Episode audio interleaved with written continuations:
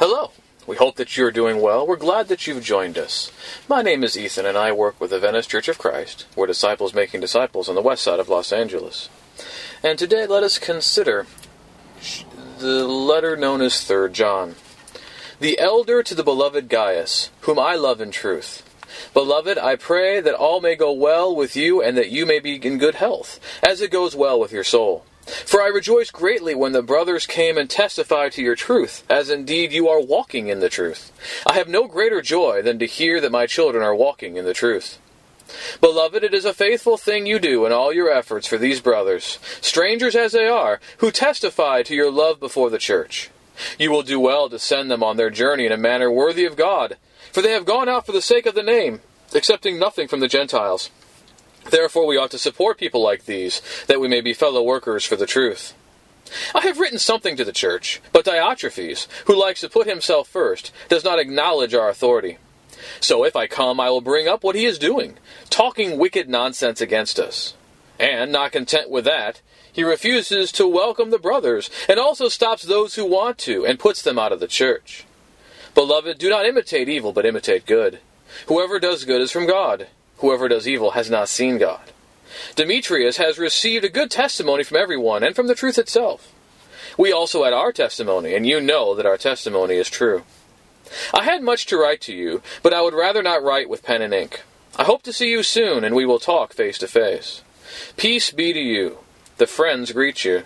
Greet the friends, every one of them.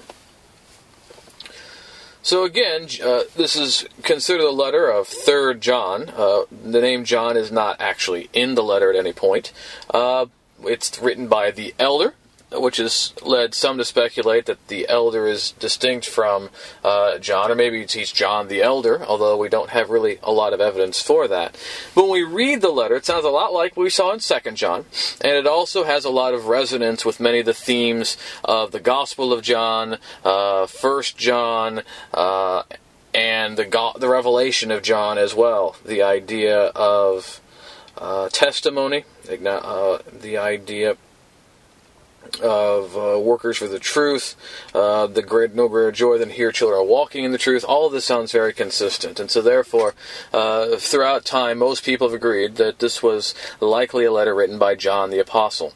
Uh, when it was written depends on the viewpoint of, of when John wrote. Some people believe very strongly that John uh, finished all things by the year 70, so therefore this would be written sometime in the 60s of this era.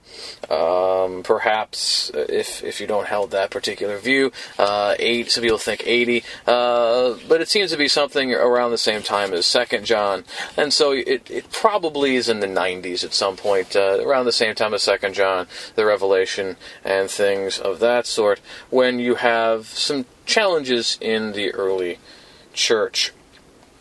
Third John seems to be a very short letter of John to this individual Gaius, and he's encouraging him in the work that he is doing and warning about Diotrephes. And so that's what we can see as we continue and look here at this letter. Uh, very similar to Second John, uh, begins the elder to, and who he's writing to, which is uh, Gaius. Uh, there's not the standard grace and mercy and peace or anything like that to you. He gets right into uh, a petition that that, he, that John prays that his uh, all goes well with him, and that he may be in good health as it goes with your soul. Of course, the idea that full wholeness and uh, health comes from uh, a good spiritual life, and that will be reflected in one's physical life. And he is happy. He rejoices uh, when he had found from other Christians that Gaius had been walking in the truth and that he has been doing what God would require him. And this is the great joy that John has in verse 4. Uh, John uh, is doing this very important, encouraging, and thankfulness. He, he then continues uh, to speak about what these brothers have, have said. Now, these brothers are fellow Christians, and what, from what it seems, these are Christians who were known to John, but not immediately known to Gaius. Uh, they had come to see Gaius. Again, we have no idea where Gaius is. Uh, we could imagine he may be in one of the churches in the area of Asia Minor, uh, if John is still in Ephesus and he's writing locally, but we can't be certain. Um, But uh, Gaius did not know who these Christians were. All he knew is that they were Christians, but he welcomed them in. And uh, because uh, of the fellow bond in Christ. And so John encourages that. Uh, perhaps it is these brothers who have come back, these Christians have come back with the letter. And the letter here testifies that. Um, they are to be sent on their journey in a manner worthy of God. Uh, that is, that they are supplied and provisioned and encouraged, um, both materially and spiritually, because they have gone out in the name of Jesus um, and they do not accept anything from the Gentiles. They're not going out to uh, get anything from the worldly people or from perhaps the, the, the reference is talking about Gentile Christians. Um, but most likely just the pagans to whom they're trying to show the truth of Christ. And uh, since they're going out and doing that, they're worthy of support. Uh, that and it's interesting to see here in verse 8 that when you when Gaius and John or others would support these people, they're fellow workers for the truth. They're participating in the work these men are doing. Uh, verses 9 through 11 are about this difficulty that John has. John has been writing something to the church, uh, some letter. Um, possibly Second John or some other letter we're not aware of. Uh, but we have this individual Diotrephes, who we would imagine would be a fellow uh, Christian, at least in name, that he's a fellow member of the same church as Gaius. Uh, but Diotrephes has not allowed this letter to really sink in. Either it was not read, or it was read and then cast off. Uh, but Diotrephes is denying the authority that the elder has. And he's talking wicked nonsense against John, and he does not receive the Christians. So we would imagine maybe even the very same people that Gaius had received. Not only is Diotrephes not receiving them, but he's also uh, putting out of the church those who would receive fellow Christians. And so uh, who is Di- who? What's Diotrephes' character? Diotrephes tends to be a, a name for somebody who is motivated by selfish ambition, who will not heed the the the authority of those whom God has put in positions of authority, those who do not listen to the voice of, of reason or wisdom. Um, possibly Diotrephes is a, an, an, opponent, kind of like the Antichrist in Second John, somebody who denies the truth of God, and that is why he does not want to participate with these uh, Christians uh, promoting the true gospel of Christ.